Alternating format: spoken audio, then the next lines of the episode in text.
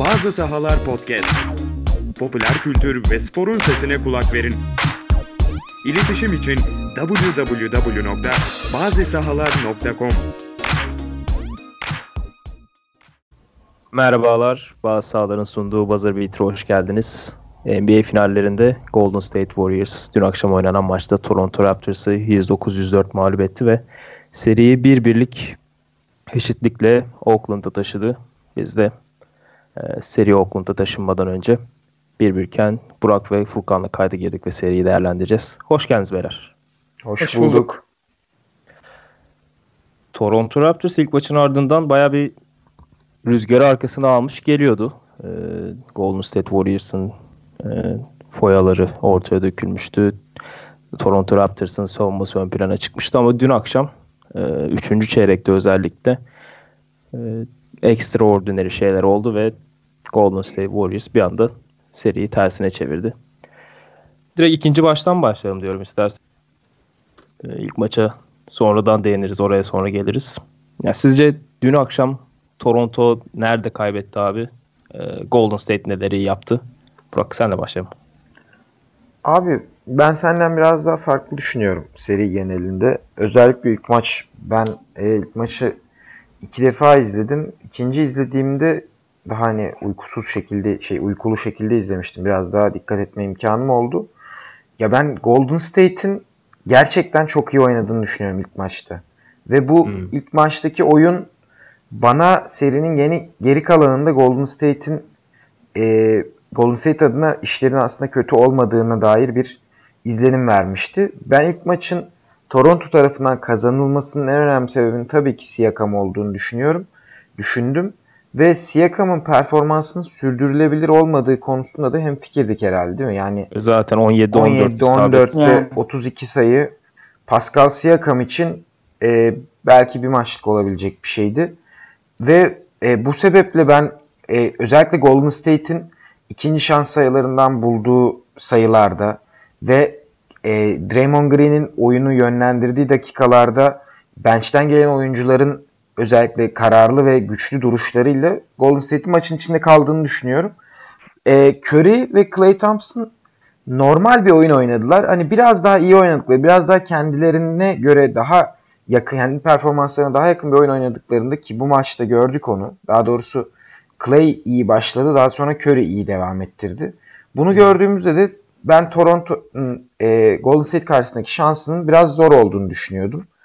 E, Golden State adına ben Durant gelmesi de bence çok parlak görünüyor. Özellikle bu özlediğimiz Golden State'in görüntüsü bu seriyi çok rahatlıkla alabilecek seviyede diye düşünüyorum. Bir tek problem olabilir. O da bu sabah Clay Thompson'ın sakatlığı sebebiyle olmuş olabilir.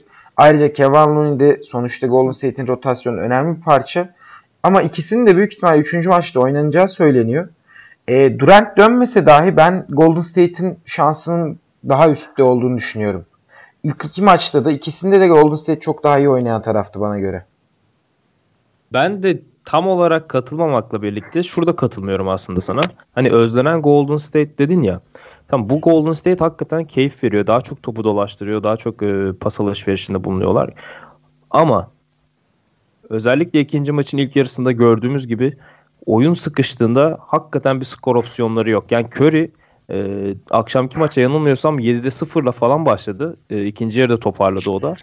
Yani Clay Thompson'ın absürt şutları olmasa ilk yarıdan maç daha kopabilirdi. E, Curry, Clay Thompson yani Draymond Green'i de bir skor opsiyonu olarak sayamıyorum. Her ne kadar 17 sayı atsa da e, dünkü maçta. Yani bir skorer eksiği çok göze çarpıyor. Her ne kadar şimdi Iguodala da 4'te 2 üçlük atmış olsa. Quinn Cook dün e, ekstra işler yaptı. E, yani bir yerde skor e, üretme konusunda çok tıkanıyorlar. Bu konuda biraz katılmıyorum sana ama dediğin gibi e, ilk maçta da sürekli Toronto'nun ensesine e, yapışık gittiler. Ne kadar fark o 10 sayı civarlarında bitse de e, sürekli Toronto'nun ensesindelerdi ki akşamki maçta da yani Toronto ilk yarıda 13 sayılara 14 sayılara kadar çıkarmıştı ilk yarıda fark ama Portland serisinde gördüğümüz gibi Toronto e, bir anda rüzgar arkasını alıp 3. çeyreğin başında koparttı. Furkan sen ne diyeceksin abi? Burak'la paralel mi düşünüyorsun yoksa yani Toronto ilk maçı hakkıyla söke söke aldı. İkinci maçı da Iguodala'nın ekstra üçlük basketiyle mi kazandılar? Ee, abi şöyle e, ilk maçı belirleyen asıl olay tempoydu bence.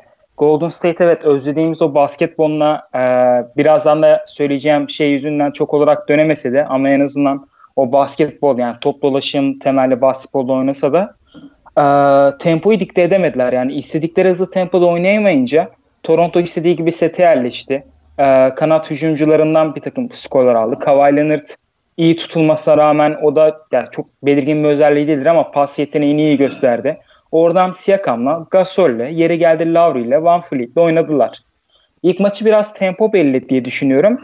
Ama iki maçta belirleyen ortak şey bence benchleriydi. Ya abi Golden State'in çok ciddi bir bench sorunu var. Hani senin de belirttiğin gibi Curry ve Clay haricinde sahaya sürebilecekleri bir skor opsiyonları yok. Hani 2015-2016 Golden State diyoruz ya. O takımda Iguodala daha iyi durumdaydı. Harrison Barnes vardı. Space, e, Barbosa gibi önemli rol oyuncuları vardı. Ama bu takım bence çok kısıtlı ve bu da bu seride zorlanmasına yol açıyor bence. Çünkü Toronto'nun bence o Philadelphia serisindeki gibi değil. Hani Norman Powell olsun, Van Fleet olsun kendilerini bulmuş bir şekilde oynuyorlar. O yüzden bence seriyi belirleyen nokta biraz tempo ve benchlerin ne kadar kaliteli olduğu diye düşünüyorum ben. İkinci maçta da Golden State hani alıştığımız takım artık bir anda üçüncü çeyrekte geldiler. 18-0'lık bir seri yakaladılar. Ve maçı bir anda ortak olup kazandılar yani. Ee, ben olayı böyle görüyorum açıkçası. Yani bu ikisinin temelinden şey yani tempo ve benchlerin oyuna nasıl müdahale ettiği konusunda iki ilk iki maçı belirlediğine inanıyorum. Ya aslında bu iki maçta biraz final serisinden uzak geçen maçlar. Yani tempo e, playoff'ta diğer oynanan maçlara oranla çok daha yüksek geçti ve aslında Toronto'da bunu biraz ister e, gibi oynadı. Aslında Golden State'e karşı her ne kadar e, intihar niteliğinde olsa da Toronto'da tempoyu dikte etti adeta. E, ve ikinci maçta bunun bedelini ağır ödediler. E, Burak bu Kava'ya yapılan ikili sıkıştırmalar hakkında veya Toronto'nun e, Golden State Warriors'ın Toronto'ya yaptığı savunma için neler diyeceksin abi?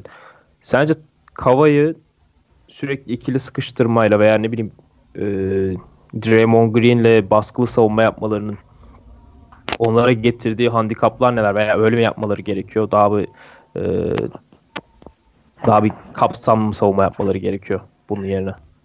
Abi ilk maçta e, ben şeyi gördükten sonra zaten en önemli problemlerden biri Kavai kim savunacak ve Kavai kimi savunacaktı seri genelinde. Kavai Iguodala ile başladı kendi savunmasını. Onun karşısında yine Iguodala durdu ama Golden State hani Iguodala'yı değiştiriyor veya Draymond'ı çıkarıyor Kavai'nin karşısına. Daha doğrusu genellikle Kavai perdeyi aldığı anda tepeye kadar çıkıp e, ikili sıkıştırma getiriyorlar. Ve Kavai'nin hani hep e, nasıl diyeyim eksik kalan tarafı olarak gördüğümüz nokta belki de en önemli eksiği bir pas yeteneğinin iyi veya çok iyi düzeyde olmamasıydı. Ama ben ilk maçta Kavay'ın e, Lebron vari şekilde akıllı bir e, oyun oynadığını düşünüyorum. Özellikle bu ikili sıkıştırmalardan sonra Gasol'ü yakalamaya çalıştı sürekli. Gasol gibi bir top yönlendiricinin olduğu noktada da Toronto bu sayede 4'e 3 hücum edebildi. Aslında Draymond Green'in Golden State için yaptığı şeyin bir benzeriydi bu. E, bence savunma olarak doğru bir strateji abi. Çünkü Toronto'nun Kawhi dışındaki oyuncuların hepsi e, gününde oldukları zaman sayı atabilen oyuncular daha çok. Yani genelde iyi skorerler değiller. Lowry de buna dahil olmak üzere. Bence Kawhi'nin elinden topu çıkarıp Kawhi'nin elinden topu alıp diğer oyuncuların inisiyatifine bırakmak Golden State açısından çok iyi bir strateji olduğunu düşünüyorum. Aynı zamanda da tempoyu dikte etme konusunda da özellikle e, geçiş hücumlarındaki savunması Golden State'in birazcık problemliydi bu playoff'ta ve bu sene genelinde. Özellikle Durant de yokken.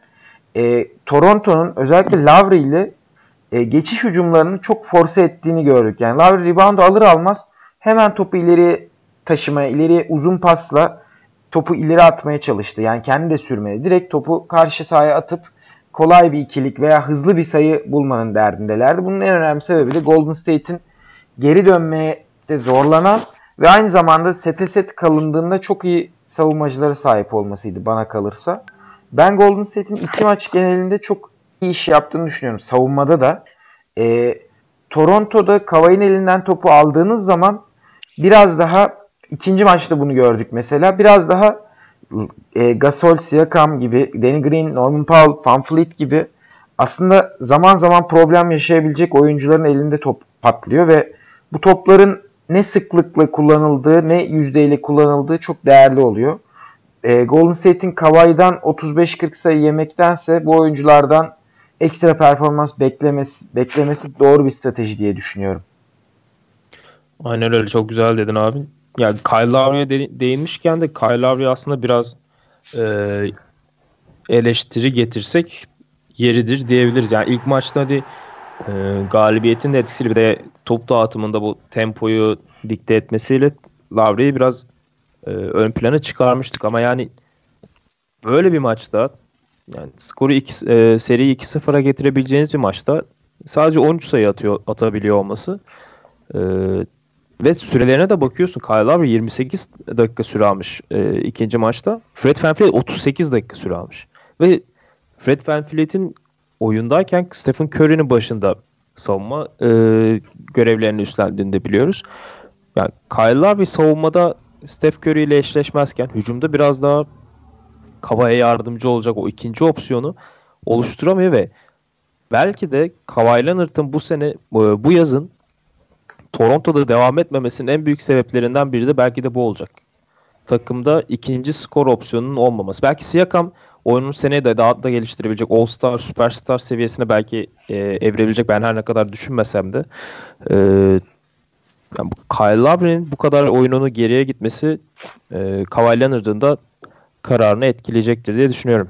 E, Furkan sen bir şeyler diyecek misin abi bu ne sormuştum hatırlamıyorum. Kavay'ın savunması abi. Kavay'a yapılan savunma. Abi ben özellikle ikinci maçın o son çeyreğine dikkat ettim. Kavayı Draymond Green'le birebire bıraktılar ve Draymond Green Kavay'a o kadar iyi savundu ki hani ya top kaybı yaptı ya da topu birine vermek zorunda kaldı. Kavay'ın o dakikalarda biraz sinini gördük. Bu e, her zaman yani 48 dakika boyunca denilebilecek bir strateji değil. Çünkü Siakam'ı kimle eşleştireceksiniz? Öyle bir sorun var. Tabi Durant gelirse iş değişebilir. O yüzden Kavay'ı birebir de savunmanın yani yardım getirmemenin daha mantıklı olduğunu düşünüyorum ben. Hani çünkü sizin dediğiniz gibi yardım getirdiğiniz anda Kavay o boşlukları görüyor. Hani Gasol'ü görüyor. Gasol de Toronto'nun Draymond Green'ini yapıyor. Bir 4'e 3 oynuyor. 3'e 2 oynuyor. Oradan bir şekillerde sayı buluyorlar. Ama yardım getirmediğiniz zaman Gasol açık alan bulmadığında, Siakam açık alan bulmadığında, e, Lavri açık alan bulmadığında Toronto'nun hücumu diğer yerlerden tıkanıyor.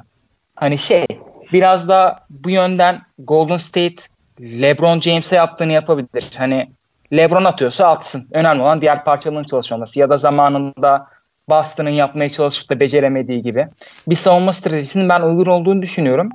Ve bu yönden de şeye, e, Kava'yı birebir de Draymond Green'le bırakmaları gerektiğini taraftarıyım ben. Çünkü Draymond Green'in ayakları yaşlılığından dolayı Iguodala'ya göre çok daha hızlı ve daha zeki bir savunmacı. savunmacı. Ama bu da şey eksiltiyor işte. Draymond Green'i Kavay'la birebir bırakınca o pas kanalları ya Kavay pas atmak zorunda kaldığı zaman en iyi yardım savunmacın ve pas arası yapabilen oyuncunu oraya sokamıyorsun. Çünkü o da Green oluyor zaten. Green Kavay'ın üzerinde kalmak zorunda kalıyor. Bu da savunmanın temelde biraz şekillenmesini engelleyebilir oyun genelinde. Hani birebir genelinde değil de oyun genelinde biraz şekillenmesini engelleyebilir Golden State açısından. Abi ben Aynen burada öyle. şöyle bir şey müdahale edeyim. Ee, Golden State'in savunmasında Draymond Green'le birebir savunmayı tercih etmesi zaten okeyiz buna da yani böyle bir durum olduğunda mesela Kawhi perdeyi istiyor. Perde istediği zaman karşısına özellikle Kevin Looney veya Curry'i çağırmaya çalışıyor. Yani Lowry üzerinden veya Gasol üzerinden bir perde almaya çalışıyor. Öyle olduktan sonra birebir savunamazsın. Çünkü Kawhi Leonard'da Looney veya Kawhi Leonard'da Curry e, hani ölüm olur Golden State adına. O yüzden direkt tepede e, Kawhi Leonard'da ikili, ikili savunma, ikili sıkıştırma geliyor. Orada da mecburen e, Gasol'e bırakmak zorunda kalıyorlar. Burada bence Draymond Green'den kurtarıp yardım savunmasını Draymond Green üzerinden getirmek bir opsiyon olabilir Golden State için. Çünkü birebir de Kavayı ben Looney veya Curry'e ya da e, diğer savunmacılarını bırakmanın iyi bir fikir olduğunu düşünmüyorum. Bana göre Furkan'ın dediğinin tersi hani bırakalım Kavay atsın şey pardon bırakalım diğerleri atsın ama Kavay atmasın. Yani çünkü Kavay e, daha çok verim skoreri ve Kavay'ın attığı sayıların çoğu 20 şutta Yüzdeli. değil de 10 şutta geliyor. Yani 30 sayı 10 şutta bulabilecek bir oyuncu Kawhi Leonard. E, bu sebeple de takımın yüzdeli bir şekilde hücum etmesi, takımın e, özellikle Kawhi bir de dün 16'da 16 attı mesela serbest atışlarda. Final tarihinin en iyi serbest atış performansıymış. E, yani Kawhi gibi bir oyuncuyu ne kadar oyunun dışında tutarsan Toronto'nun o kadar geriye gideceğini düşünüyorum ben. Zaten ilk iki maçta da bunu yaptılar. Yani kaba, at, kaba atmasın diğerleri atsın Evet. e, yaptılar ve 3. çeyreğin başında Marc Gasol'ü sürekli boş e, şut kaçırırken gördük. 3 tane üst üste boş şut kaçırdı Marc Gasol ve e, o sürede Golden State Warriors yani 18-0'lık bir seri yakaladı. E, maçın kopma anlarında aslında boş şutları da bulmuştu Toronto Raptors. Ya bana kalırsa Furkan bir şey mi diyordun abi? Ha, diyor devam et buyur. Ee, ya bana kalırsa serinin e, ik- ikinci maçın kopma noktası Toronto'nun faal problemleri oldu abi. İkinci, yani ilk yarının e, bitiş düdüğüne kadar savunmada müthiş bir e, boğucu Toronto Raptors vardı ama her yani neredeyse takımın yarısı 3 faulleydi. Ve bu sertliği bu sertliği 3. çeyrekten itibaren yansıtamadılar sahaya ve hatta Kyle Lowry 6 faulle oyundan atıldı. Çok saçma sapan bir faul yaptı maçın e, 3-3,5 dakika kala e, maçın bitimine. E, Marc Gasol üçledi, Ibaka üçledi, e, Kyle Lowry üçledi, Fred VanVleet üçledi 3. çeyreğin ortasında. E, yani bu faul problemine girince o istedikleri transition savunmasında sertliği de yakalayamadılar ve e, şuraya geleceğim. Birinci maçta da Draymond Green dö- dördüncü 5 faul oynadı abi. Siakam ne zaman Draymond Green'le birebir kalsa Draymond Green üzerine drive etti Draymond Green ellerini bile kaldırmadı. Ee, yani en iyi savunmacının Siakam'a gel abi sen at dediğinde de Siakam'ın 17-14'lük gibi performansıyla maçı kaybedebiliyorsunuz. Ee, aslında serinin bence en belirleyici şeylerinden birisi Kavai'ye yapılan savunmaların yanında e, bu fa- faul problemleri oldu diye düşünüyorum. Ee, bakalım 3. 4. maçta neler göreceğiz. Abi sana Bekle. kesinlikle katılıyorum. Hı hı. Ee, şey faal problemleri konusunda hani burada pek biz değinmiyoruz ama ben hakemlerin de bu maç özelinde birazcık kötü olduklarını düşünüyorum. İğrenç ya. Yani- NBA'nin en kötü iki hakem abi zaten. Evet Tony Scott Brothers'la Scott Foster vardı değil mi? Hani çok Aynen. tepki alan iki hakem bu ikisi ve e, yani böyle maça seyrini etki edecek değil de hani olmadık faullere faul çalınıp e, daha sonra hani böyle bariz faulleri de görmezden gelecek şekilde hatalar yaptıklarını düşünüyorum. Özellikle bu maçta Toronto lehine birçok problemli düdük çaldıklarını düşünüyorum. Hani bu e, Lavri'nin iki maçtır atılıyor bu arada Lavri yanılmıyorsam. iki maçtır faul dışı kalıyor. E, şey Toronto'nun en önemli sebeplerinden, o en önemli e, artılarından biri ilk maçta çok agresif savunma yapmış olmalarıydı. Ve açıkçası hani faullü bir savunma da değildi bu. Agresifti sadece. Bu maçta faul problemi sebebiyle agresif savunma yapamadılar. Buna kesinlikle katılıyorum. Ve bunun e, büyük çoğunluğu da hakemlerin tutarsız düdükleriydi bana kalırsa. Ve bu maçta Toronto'nun maçtan e, o 18-0'lık seri zaten hani farklı bir seriydi. Yani nasıl diyeyim faul probleminden bağımsız bir seriydi ama orada Toronto'nun maçın içinde kalması için gereken düdükler de aldılar. Gereken e, hani dolaylı olarak ittirmeler de görüldü hakemler tarafından. Ama orada işte Golden State'in Golden State olduğunu hatırlaması ve e, Clay'in olmadığı bir noktada muhteşem bir basketbolla 22-0 ilk yarıdan kalma bir iki sayıyla birlikte ikinci yarıyı 20-0'la açmaları serinin bir bire gelmesini sağladı diye düşünüyorum. Bu arada bir e, bilgi vereyim hemen. Hı hı. Golden State'in dün akşam bulduğu basketlerin %95'i asist üzerinden. Abi Hayvanlar ya. çok da şaşırmıyorsun Golden State olunca.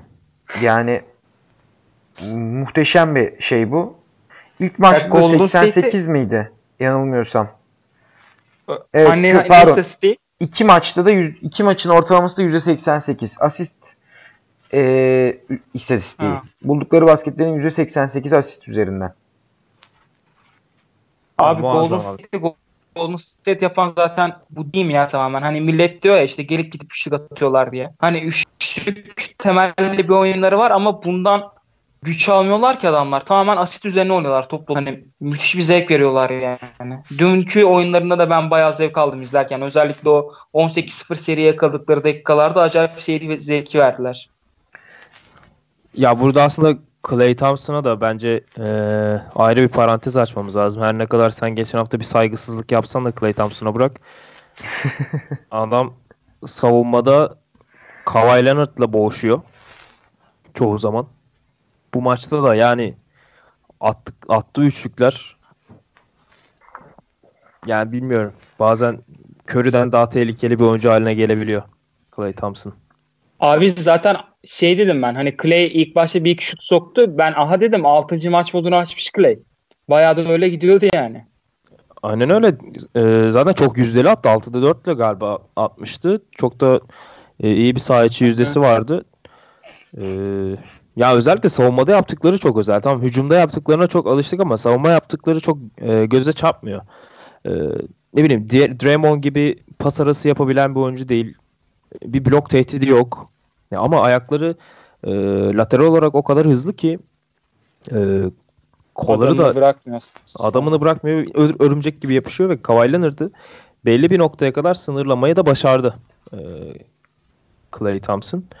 Dünkü maçta bir sekans vardı abi. Şey hatırlıyor musunuz bilmiyorum. İşte Pascal Siakam sol base'den de top alıyor. Tam böyle smaca gidecekken Clay öbür taraftan koşuyor.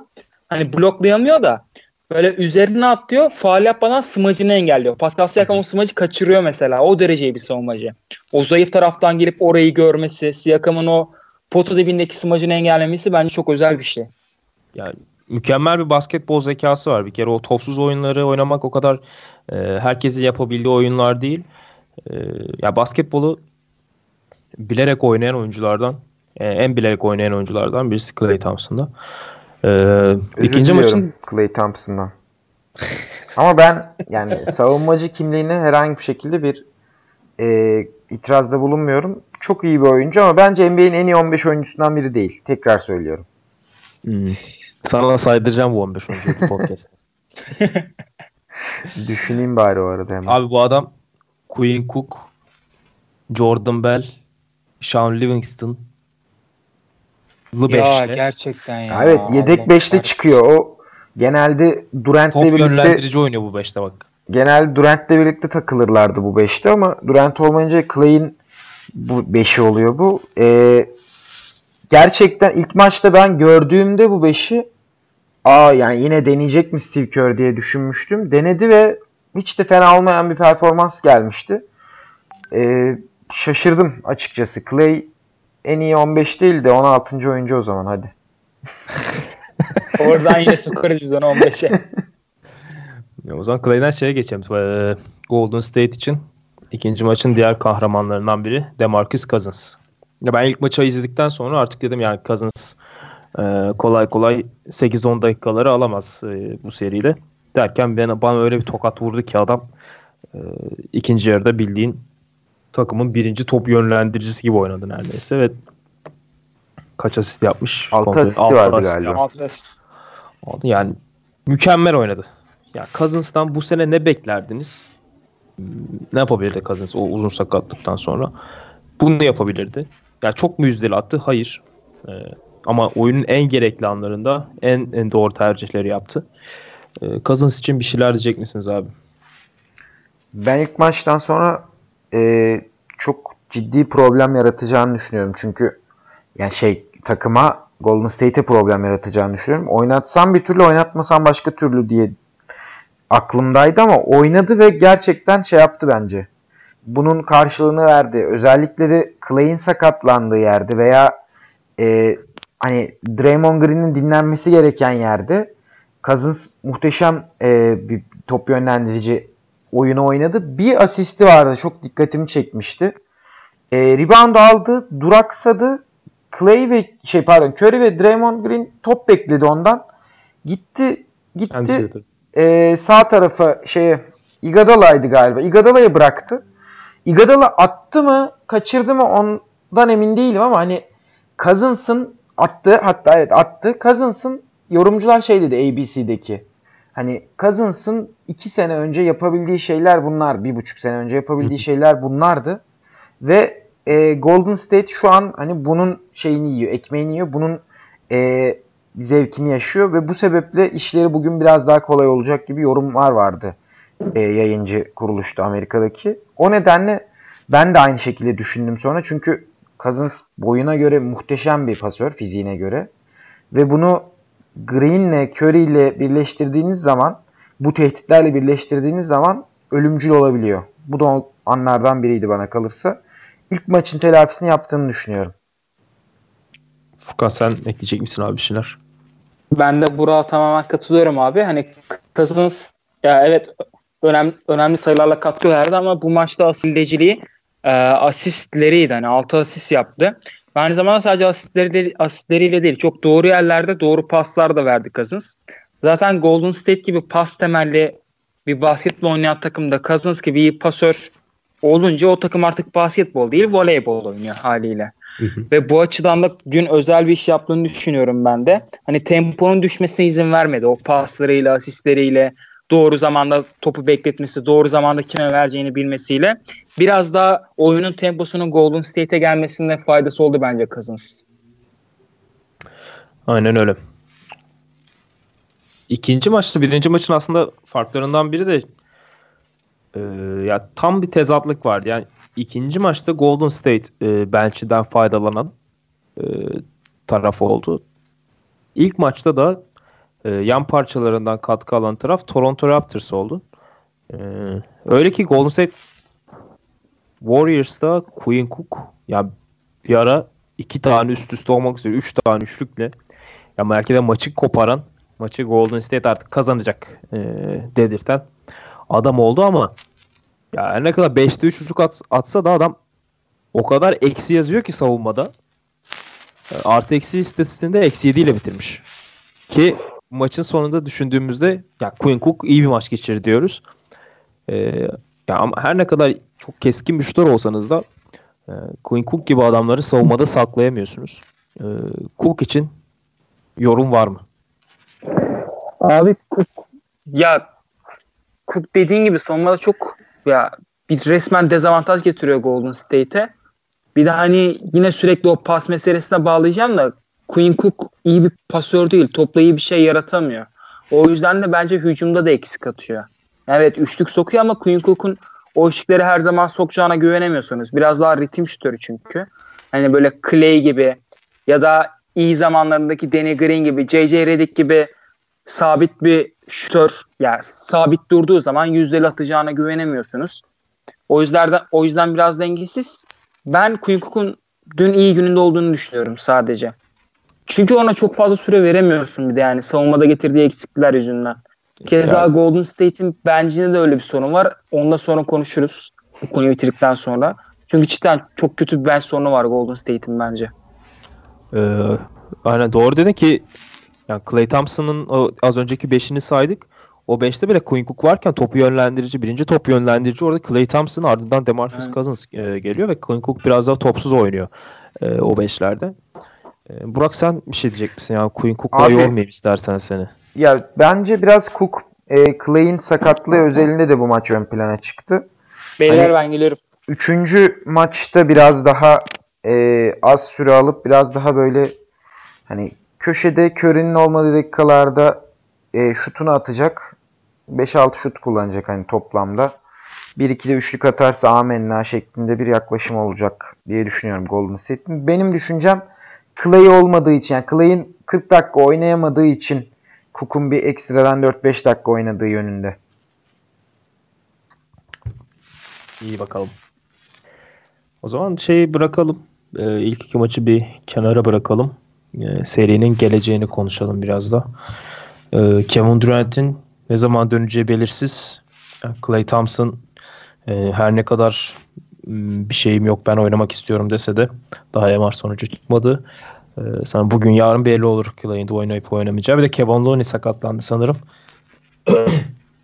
ee, Golden State açısından pek sağlıklı bir seri geçmiyor ki birinci maçın sonunda da Iguodala'nın e, sekerek kenara geldiğini görmüştük maçın sonunda ama neyse ki e, ikinci maçta oynadı ve takımına galibiyeti getirdi. E, üçüncü maçtan ne bekliyorsun Burak? Abi üçüncü maçta ben Golden State'in e, sakatlıklar devam etmezse yani Clay oynarsa tabii tabii şeklinde. sakatlık yokmuş gibi farazi Durant'i şey yapmıyorum hani saymıyorum. Durant yok, Durant, Durant yok, yok. çünkü büyük ihtimalle. E, ben Golden State'in 3. maçta ciddi bir e, sahaya nasıl diyeyim ağırlık koyup çok net bir galibiyet bekliyorum açıkçası.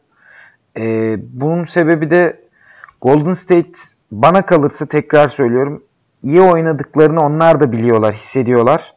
Ve özgüvenli oynayan bir Golden State kadar tehlikeli çok az şey var basketbolda. Ritim Yani- bulmuş. Aynen öyle. ritim bulmuş bir Golden State e, bir anda farkın yani 20 ile devam ettiğini görebiliriz. Bir Golden State'in Oracle'daki performansı Toronto'ya bir ne oluyoruz dedirtecektir diye düşünüyorum ben. E, bunun sebebi de en başta savunmada ki azim savunmadaki çok iyi savunmacılardan kurulu bir takım olması. Hepsinden önce Golden State'in. Ve diğer bir sebebi tabii ki NBA'in en iyi şu an yani backcourtlarından birine sahip olmaları. Tarihin belki de en iyi backcourt'u. Curry, Clay Thompson ikilisi.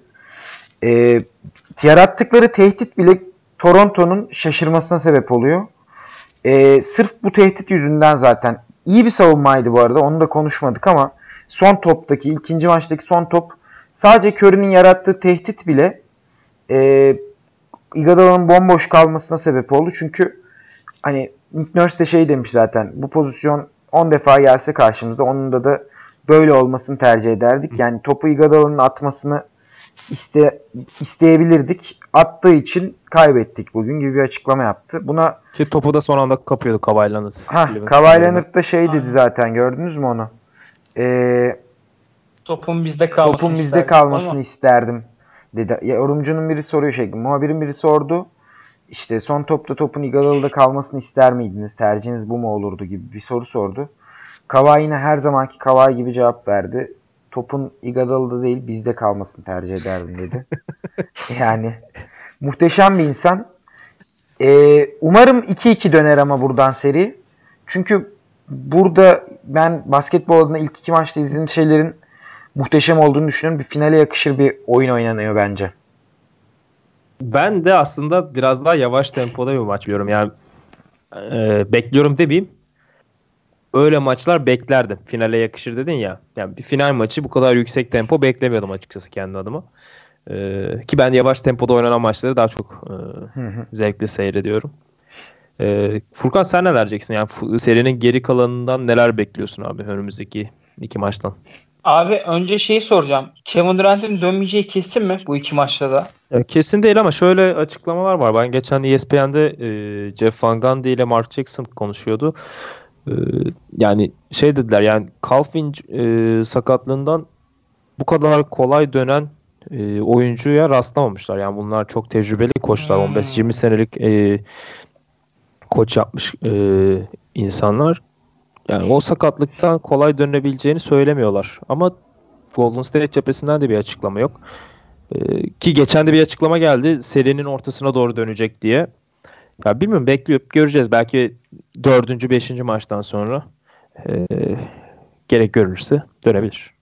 Olabilir. Abi şey diyeceğim eğer Kevin Durant dönerse ben serinin 4-1 biteceğini düşünüyorum.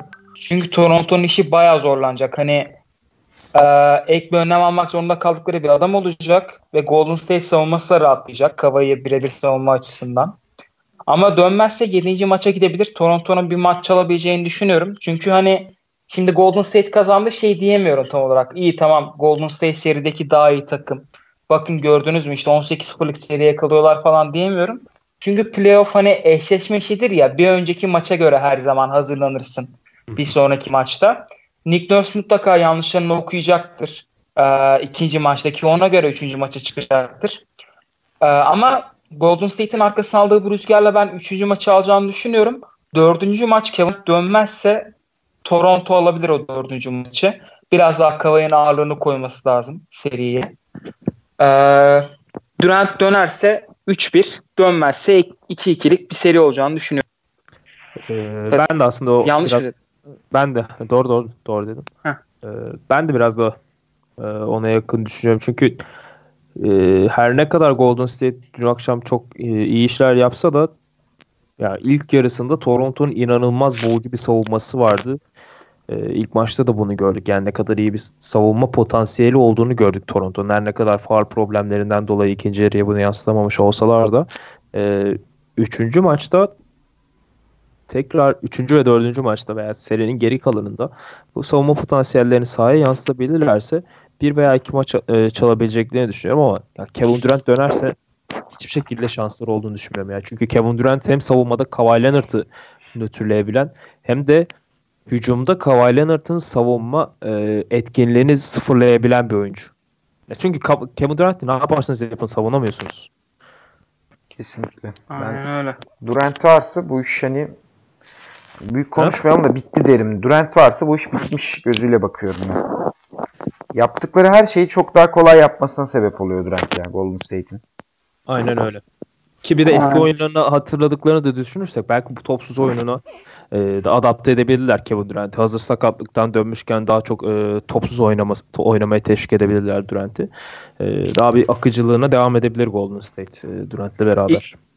2017'de öylelerdi zaten ya çoğunlukla ve 2018'de Houston serisinden sonra hani bu Durant takımı baltalıyor işte takımı kimliğinin bozuluyor El bozuyor freni. böyleleri ortaya. Aynen Durant eli freni midir? Onlar çıkmaya başlamıştı. Eğer 17'deki basketbola döneceklerse ya Kaan Kural da diyor zaten hani 16 Warriors tarihin takımıdır diye.